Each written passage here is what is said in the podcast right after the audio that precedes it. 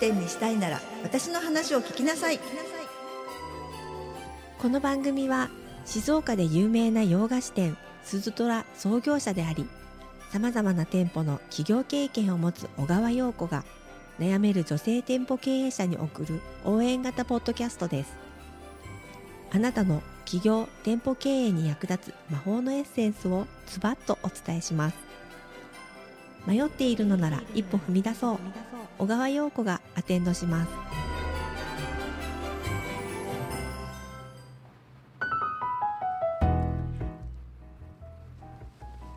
こんにちは。女性店舗経営者のための幸せアテンダント小川陽子です。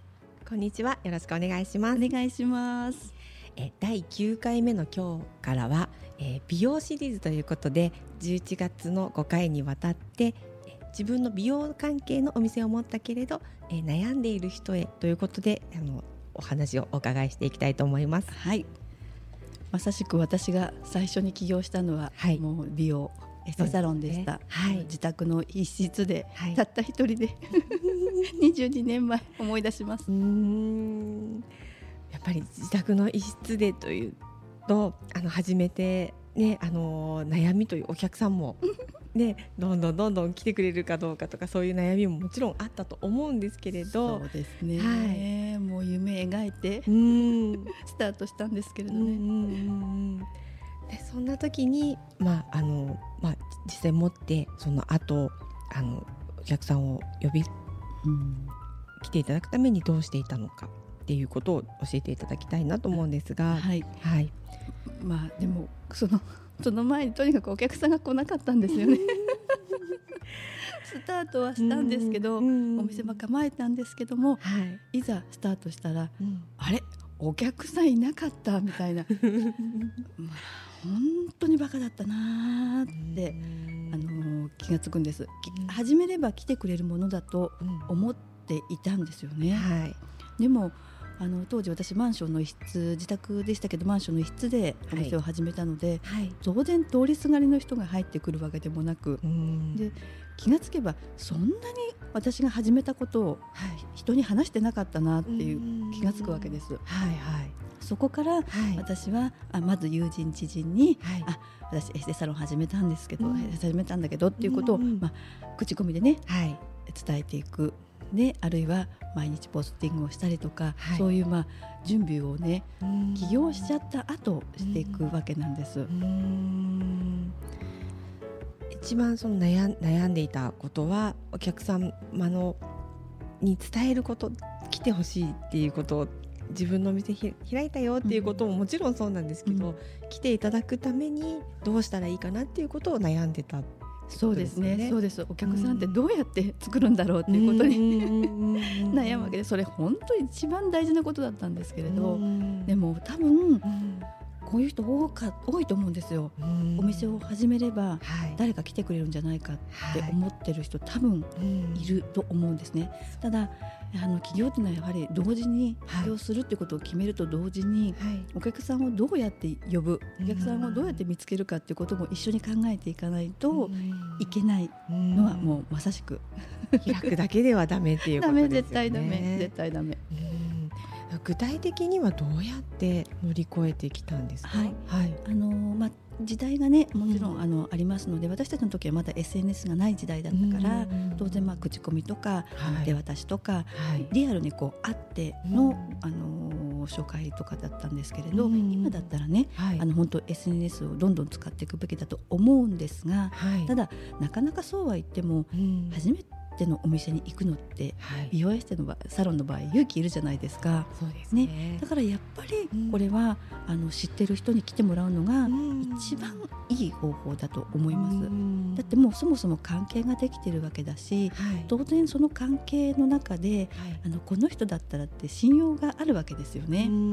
だからあの、まあ、恥ずかしいとかね、うん、知り合いこそなかなか言えないって思うかもしれないけれど、それはあの例えば通ってもらうではなくて知ってもらうっていうことのために、うん、あのまずは自分のお店に一度ね、うん、あの見えていただいて、うん、あのまあ、別に長い手術やちゃんと正規の料金をいただくじゃなくてもいいじゃないですか、はい。知ってもらうためにこんなお店やったんだよとか、こんな技術私持ってるんだよっていうことでいいと思うので、はい。まずそこから入っていくのがうん。絶対にベストだと思います。そうですうん、ねでその上でうん。その人たちに、うん。あの知ってもらえればねはい。なんとなく多分あのあ何々ちゃんここういうお店始めたからっていうことで、うん人に広げてもらえるかもしれないし、うんでその同時に、まあ、SNS を使っていけばですね、はい。あじわじわと、うん。まあ、いいお店だったらですね、うん。必ず広がっていくと思います。そうですね。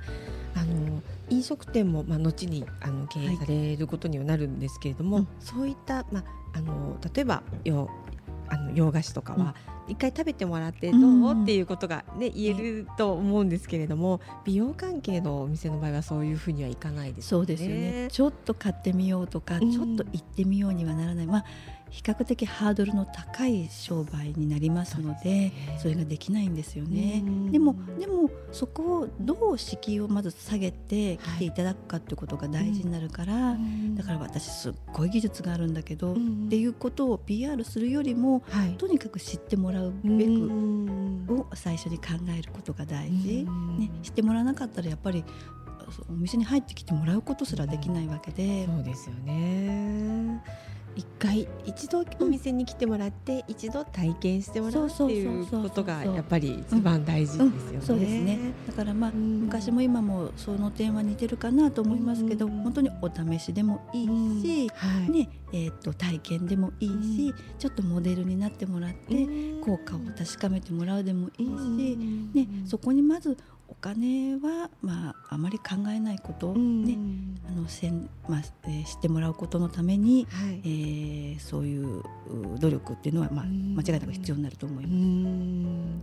そうですね。その実際に体験してもらってその方の話を聞いた方が、うん。うん。えー私も同じような悩みを持ってるから行ってみようかなって思ってもらったら、うん。もうこっちの方で。す、そうですよね。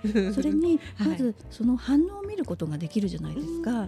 うんね。あお客様がどう感じたか。そうそうそうそうそう。どんな風には思ってくれたかとか、い。どんな風な反応をしたかとか、うん。あるいはもっとご意見も聞けるかもしれない、お客様の声っていうものを初めてそこでいただけるわけだから、それによって改善もできるかもしれないし、あの自分の知れ知り得なかったことも発見できるかもしれない、もうそういうことがすっごい財産になってくるわけなんです最初はね。あ財産そうですよね。うん。そうなるためのまあもちろん不安っていうのもあったとは思うんです。その口コミでどうだったんだろうとかって。ね。はい。うん。でも今はそれこそ SNS とかはい。でお客様の方の声も聞くことができるはい、と思うので、うん。そういうものをもう本当に最大限に活用して。そうですね、うん。でも SNS ってよし悪しで、うん。やっぱりその見えない人のうん。見えない声っていうものもあ時としてうん。痛手になったりとか、はい。すごい傷ついたりすることもないわけじゃないじゃないですか。でもリアルってそれは、あのまさしく本当にあのー心に刺さるものだから、うん。ね、なのでもしそこで、あのーお客さんにとってうん。嫌な思いをするものであっても、そこで誠心誠意謝ることもできるわけだし、はい。リアルってやっぱりそれはそれですごいものだと思うんですね。うん。なんであの最初からすごいことしようと思うから怖いし、うん不安になっちゃうと思う、うん。だって 多分お客さんの方がいろいろ知り得てる今の時代ねうん。情報を持ってる人が多いのであんまりそこのところはうん。気負わず、うん。気負わずまずまあお友達の推しに遊びに来ての感覚じゃないけど、うん。そういう思いでいいと思います。うんやっぱりそれが美容ならではのっていうことですよね。うんそうそう。だってうん。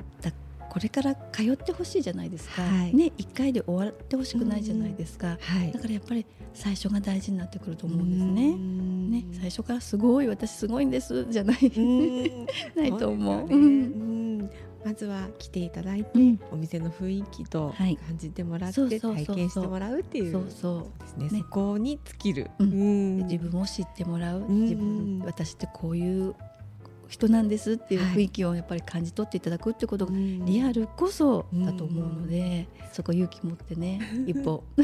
そうですね、進んでほしいですね。ありがとうございます、はい。それでは最後に、えー今日の魔法の言葉お願いします。はい繁盛店にしたいなら待ってちゃダメ。